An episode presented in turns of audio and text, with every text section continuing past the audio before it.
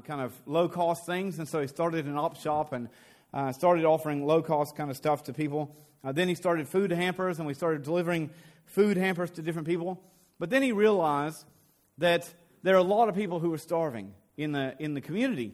A lot of people who are struggling financially, weren't able to buy stuff.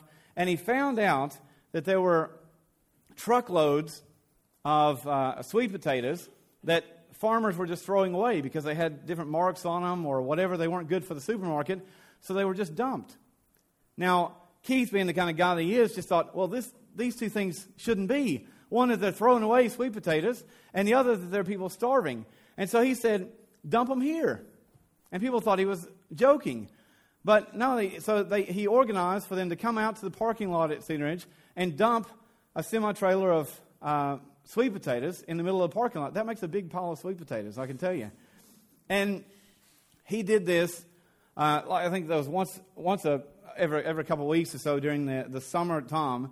As the harvests were coming in, these truckloads of sweet potatoes had come. And you should see, after he'd done it a couple of times, there were hundreds of people who would just line up and attack this massive pile of sweet potatoes. We're having to give out just bags and bags of sweet potatoes to people because he had recognized that there's a need there and, and just said, This may not make sense, and would just, uh, just dump it here. God's saying, Just dump it here and we'll figure it out. And everyone knew when the sweet potatoes were coming in, and there'd be people lined up ready for these sweet potatoes. And then he decided, Look, there's a lot of people who need a lot of repairs around their house. And so we'll start doing that too. We'll get together groups in different churches and, and work on different people's homes as needed. Whatever the need was, he wanted to meet. And it was then, in, the mid 90s, that uh, Keith heard about a woman named Sarah. Now, it seems, uh, Keith's story, there were some loggers who were clearing out uh, some of the uh, some of the, the woods there, the, uh, the bushland, uh, high up on a mountain. And they came to an old road that had been overgrown with some trees. And it was to their surprise that as they got to a little old shack that looked like it had been abandoned for years, they, they got to the shack and they heard some chickens. And they thought, this is peculiar. And so they did some investigation and they went into this home and found a dear lady named Sarah who was 101 years old living by herself in the top of this, uh, in the shack on the top of the hill. There was no electricity, there was no running water. She made her own medicines, as you do, yes, and she lived off the land as best she could. She, um, um, she got berries from, from around. Uh, she grew some of her own veggies in pots and things right there because she could no longer go out and garden. She had a, uh, an outhouse, which was a drop toilet um, an outhouse that was in her back lawn. Uh, but she had got to the place where uh, physically she wasn't able to walk that far anymore unassisted. And so for the last few years, uh, she had had to be using uh, the chicken coop uh, for her toilet as well. She was um, worse off, I think, than I've ever seen anyone. And I, Keith took me up to meet Sarah and to talk to her about some of the things that she needs. Now, I don't know if you know anything about mountain people, but they are stubborn. They are stubborn. As, uh, you can't do anything with them. So, of course, Sarah wasn't about to move. That wasn't even a, that wasn't even an option. She had lived there all of her life. Her family deserted her when she was in her 90s, and they left her up there. But she wasn't about to move, and so that wasn't an option. And so we said, Well, what can we do for you around the house? And so um, there was no way to get electricity up there. From me what we see, there's no way to get the running water up there. Uh, but we, we built her a new outhouse, uh, which was closer to the house, and uh, a handrail that went from the lounge room, from her, her chair there, uh, to um, the outhouse. We provided regular food baskets for her, and we got her um, a new stove and, and gas tank and stuff she could cook on. We sat down with Sarah then and we started just talking about God because she just kept saying, Thank you, God. Thank you, God. Thank you, God. In her broken voice. And we asked her what she meant. In fact, one guy that came along with us said, what, what are you saying thank you? When she said, I have prayed and I've prayed and I've prayed that God would save me, that God would protect me, that God would provide for me. And little by little, there'd be a tomato on the plant or there'd be something that would provide. But she said, This is what I've been praying for. You're here, and you're here to help. We sat down as we were talking about God. She asked us to sing some hymns. And uh, we started singing just a cappella the old, again, the Baptist national anthem. We sang Amazing Grace. And one of the most beautiful songs I've ever seen that I don't think I'll ever forget was as we started singing, there was a part in the song where Sarah's arms lifted in the air, and there were tears rolling down her cheek as she mouthed the words, I once was lost, but now I'm found. God had provided for her. Not exactly how she had planned, not exactly in the timing, probably, that she had planned, but He came through and brought her to safety. Now, last week we started this little uh, topic of uh, the, the book of Ruth. And it was a time, if you remember, in the time of judges. There were no kings in Israel at that time. They had had different judges. And what the judges did is, uh, as, as long as the people of Judah and the people in Bethlehem were faithful to God, there was a great time of blessing for the people. But that didn't seem to last that long because the people always turned away from God. And they were overcome by enemies uh, that surrounded them. And so God would appoint a judge who would lead them mightily in battle and conquer all the armies and bring them back to a time of peace. And then said, now, just be faithful to me and follow me, and you can enjoy this time of peace and blessing. But that never lasted long. Again, they just turned away from God, and, and um, they had famine and, and hardship and war. Now, this is a time, Ruth begins, uh, this book begins by saying, this is in a time of judges, and there was a great famine in a place called Bethlehem in, Judah, in Judah, in Judea, and Judah. And uh, so this is saying that this is a time in which the people have been unfaithful to God. And so a man named Elimelech took his wife, Naomi, and their two sons, and they traveled over. They left Bethlehem, the place of God, and they went over to Moab, a place in which they didn't honor God and didn't worship God because there was food there. And they thought, we'll seek provision there. They thought it would be a short trip, but Elimelech died there. And Naomi raised two sons on her own. They each married uh, ladies named Orpah and Ruth. And after about 10 years, both these sons died. And Naomi was left without her husband or her two sons. Now, we mentioned last week, this is a, a day and age in which a man provided for the family. And without a man in the family, women were often cast out to the streets. If they didn't have someone in the family that took them on, uh, an uncle or a father or a husband, then they were cast out of society in a sense and not looked after. And this woman had lost everything that she had. All of those protectors were gone her, her husband and her two sons. And then she hears that there's a great time of blessing again in Bethlehem, that there's food and, and there's wealth again. And so she says, God will provide for us. And so she moves back to Bethlehem. And with her comes this lady named Ruth, her daughter in law. Now, this is completely against the customs because Ruth should, by all means, go back and live with her own family there in Moab. Maybe find someone, an uncle or someone that would take her in. Maybe her father would take her back in. But Ruth says, No, I will follow you, Naomi. I will go with you because your God provides, and your God is going to be my God. Your home, my home. And that brings us up to Ruth chapter 2, in which we, we find a, an interesting character uh, God brings in the story named Boaz. Now, Boaz was a, a man of uh, some fame among his people. He was from the same sort of tribe of Elimelech. And so he was down the, the sort of family line, same as Naomi's um, husband who had died. And yet, the Bible says in verse 2 he was a, a man of standing, a phrase used for, uh, for royalty or importance, often that they use for uh, the kings and the judges, like David and Saul and Jephthah.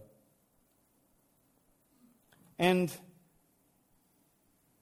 Ruth, as they get to Bethlehem, Naomi and Ruth get to Bethlehem, and they're expecting there's all this blessing and there's all this prosperity that they hear about, but they don't experience any of it because they don't have a man, they're not part of a family there. uh, they're not brought under the, the headship, I guess, of, of a man there. And so Ruth asks Naomi if it's okay if she goes and gleans the fields. Now, what this meant is the, the laws at the time allowed for orphans or widows or outcasts or the sick who had been disowned in the community. The law allowed for them to go by after the harvesters had been through the crop. They could walk through and see if there was anything left and take it for their own, if they had the owner's permission to do so. And so Ruth said, Look, we have nothing.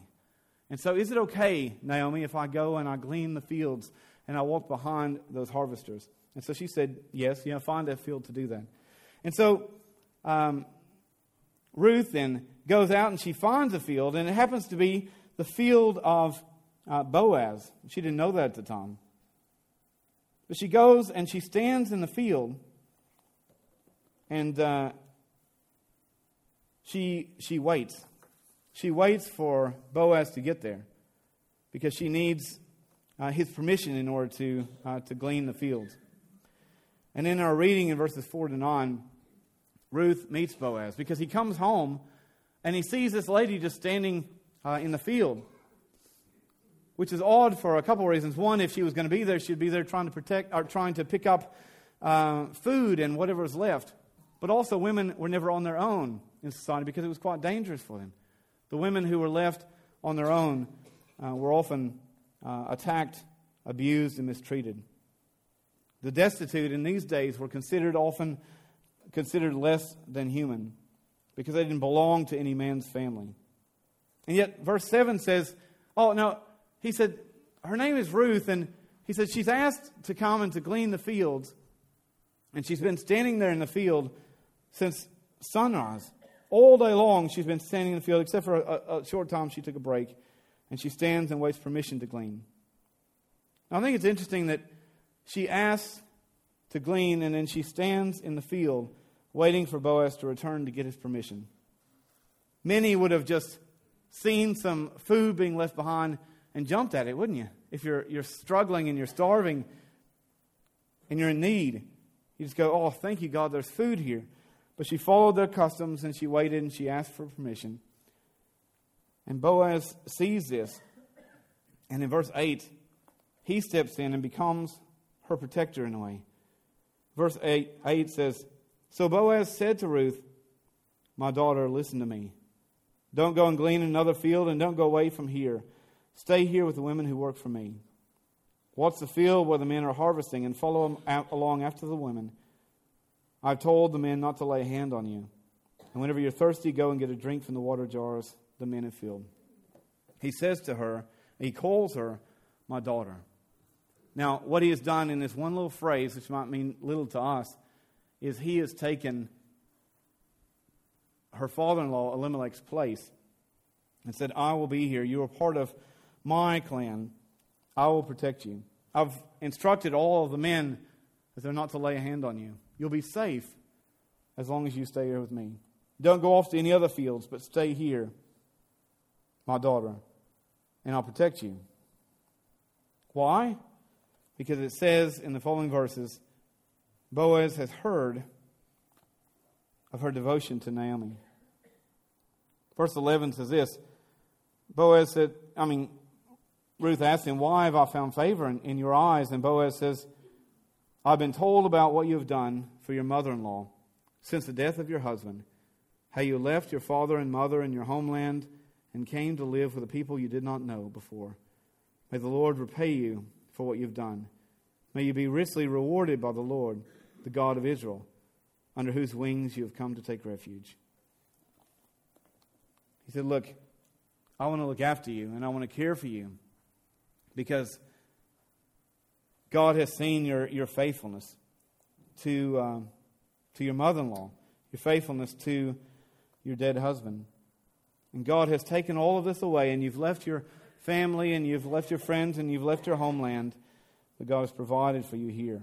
May He richly bless you. Verse 12 says, Boaz says, May God richly reward you. The God of Israel richly care for you. The God in which you seek refuge. Now, most of Moab at the time was polytheistic in that they, they worshiped all sorts of different gods.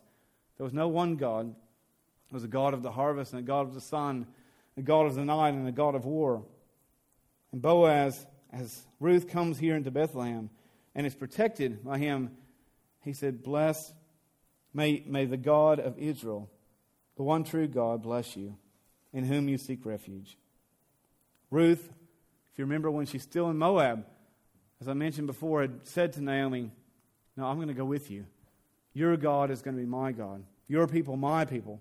I will leave it all because your God will provide for us. And God here provides protection for her. God here provides food for her. And he says, You will be blessed as you seek to follow God. Now, Ruth then is introduced to the people in Bethlehem. Verse 14 says this At mealtime, Boaz says to her, Come over here and have some bread and dip it in the wine vinegar. When he sat down with a, she sat down with the harvesters. He offered her some roasted grain. She ate what she wanted and had some left over. She, as she got up to glean, Boaz gave orders to his men Let her gather among the sheaves and don't reprimand her. Even pull out some stalks for her from the bundles and leave them for her to pick up, and don't rebuke her. And so, once again, God not only provided protection for her, but He provided food for her through Boaz, uh, who has found favor with, with Ruth. For um, He starts introducing her not as an outcast. He doesn't want to say, He doesn't at dinner say, Look, I want to draw your attention to something, guys. This is a woman who's been standing there. She, she gleans the fields back behind you. No, he just introduces her as one of his clan, uh, one of his family, one of his people that he is looking after, and shares in the meal. In fact, she is able to eat so much that she can't eat it all, and uh, she has leftover. And then he tells his servants, Look, when you're going around in your field, I want you to bring in the harvest, but maybe kind of accidentally drop some along the side or leave some aside, and she will pick that up. Don't reprimand her for that because that's the good stuff. Not what she's supposed to have according to her tradition, but he says, leave that for her because we want to provide for her. And so she's able to take all of this home to, uh, to Naomi. She takes all this that she's gathered in the fields and all that that she had left over, the, the roasted grain that she wasn't able to eat. And Naomi says, How in the world have you got all this stuff? Where did you get this? In verse 19 to 23, Naomi hears the field that Ruth had been in was the field of Boaz. And Naomi says, Oh, the Lord bless him. The Lord bless him. He says, Where did you glean from today? Where did you work? Blessed is the man who took notice of you. Then Ruth said, The name of that man I work for is Boaz. Verse 20 says, The Lord bless him, said Naomi to her daughter in law. He has not stopped showing kindness to you, to the living and the dead, she added. That man is our close relative, and he is one of our guardian redeemers. He has looked after us and respected our dead husbands, our family. He has stepped in in the place of Elimelech and cared for them and provided for them. Not necessarily how they may have wanted. They didn't come back and just be welcomed in as, as family and as this time of blessing.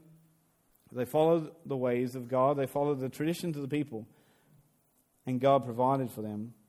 He cared for them, He protected them. Naomi reassures Ruth then in, in the following verses, the closing verse of the chapter, that she'll be safe with Boaz. Because Boaz uh, is there in the family and he's there, he's taken her in to be part of uh, his crew, and he'll be protected and provided. She'll be protected and provided for him. God always provides for those who trust in him, doesn't he?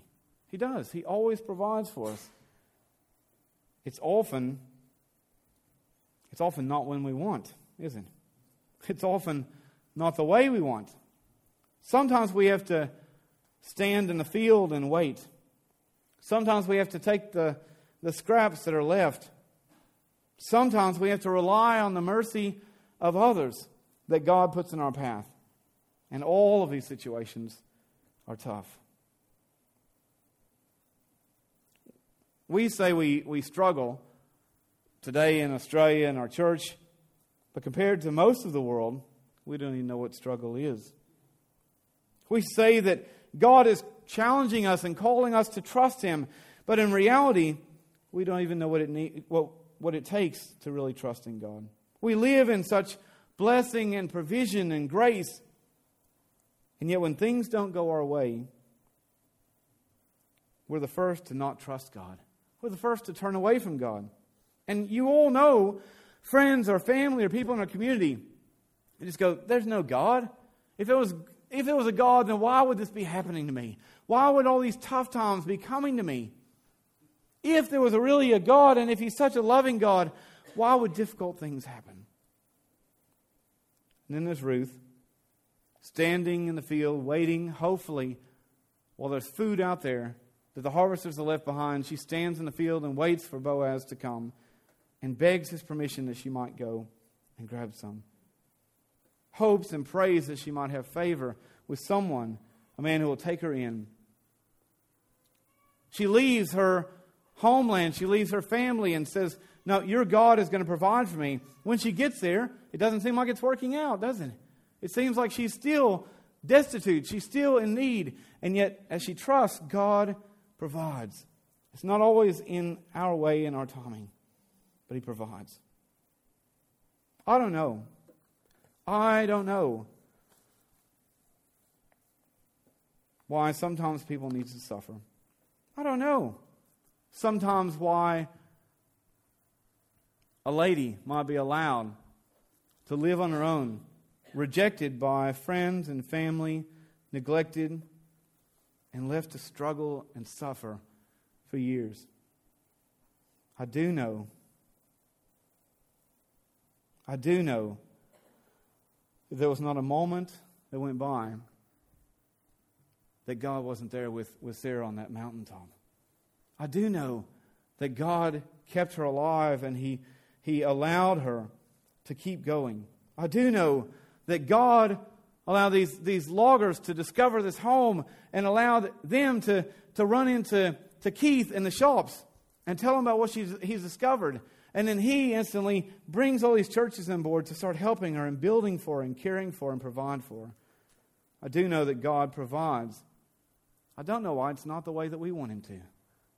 I do know, though, that God cares and he loves and he provides, and he always will as we trust in him. He doesn't do it our way. I tend to think that my way is probably not as good as I think it is. I tend to think that I can only see part of the picture. And I just go, here's the problem, God, fix it. Here's how we should fix it. Here's how we should work on it. And God just says, hold on, you're only seeing part of it. I see the whole picture. You see, God isn't limited like us. He knows everything. He operates outside of, of time and space. We have an infinite God, a timeless God a powerful God who sees all and knows all and is able to fix all as we trust him. He will care for us, he will provide for us. As Ruth discovered and Naomi discovered, it is not always in the timing we want, it is not always in the way we want, but God comes through and God provides.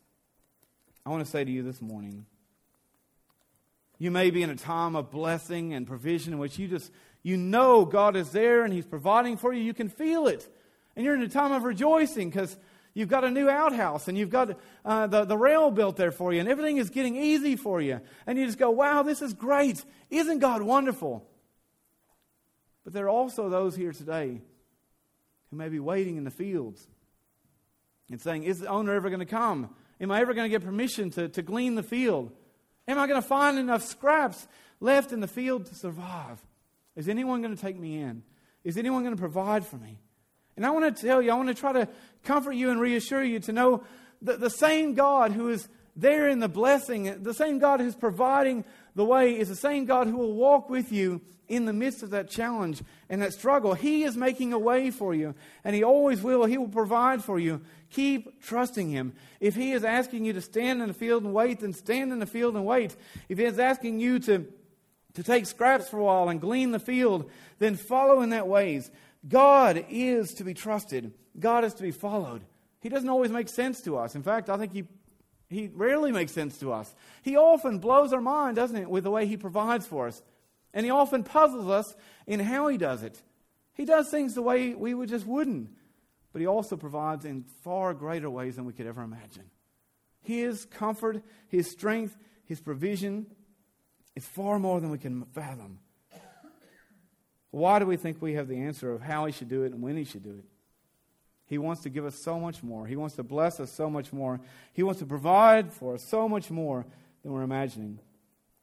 Ruth and Naomi went back to Bethlehem to get some food. They found a family. They found welcome. They found comfort. They found protection. They found provision. I want to challenge you, you know, where you're at in your spiritual journey. Trust God to provide. He will care for you and He will provide for you. Right now, you go, I'm looking at the bank account and I don't see it happening. God will provide, God will be there. He is with you every step of the way. I want to challenge you to keep trusting Him. Let's just pray. God, I thank you and I praise you that you are our mighty warrior, that you are providing ways for us even when we cannot see. You're a God who knows all. You see all. And you provide all for those who trust in you. God, things may not work out our way, but help us to trust in you, our strength and our Redeemer. You are our Savior. You provided salvation to us, eternal life for us, by offering your own Son life on the cross. Who does that? You're willing to give up your own Son to buy back us, a sinful people. Thank you for your mercy. Thank you for your grace. Thank you for Jesus, the Lamb who was slain to forgive our sins, for the redemption that we have in you. Help us, Lord, to trust in your strength, in your grace, and in your provision. In Jesus' name we pray. Amen.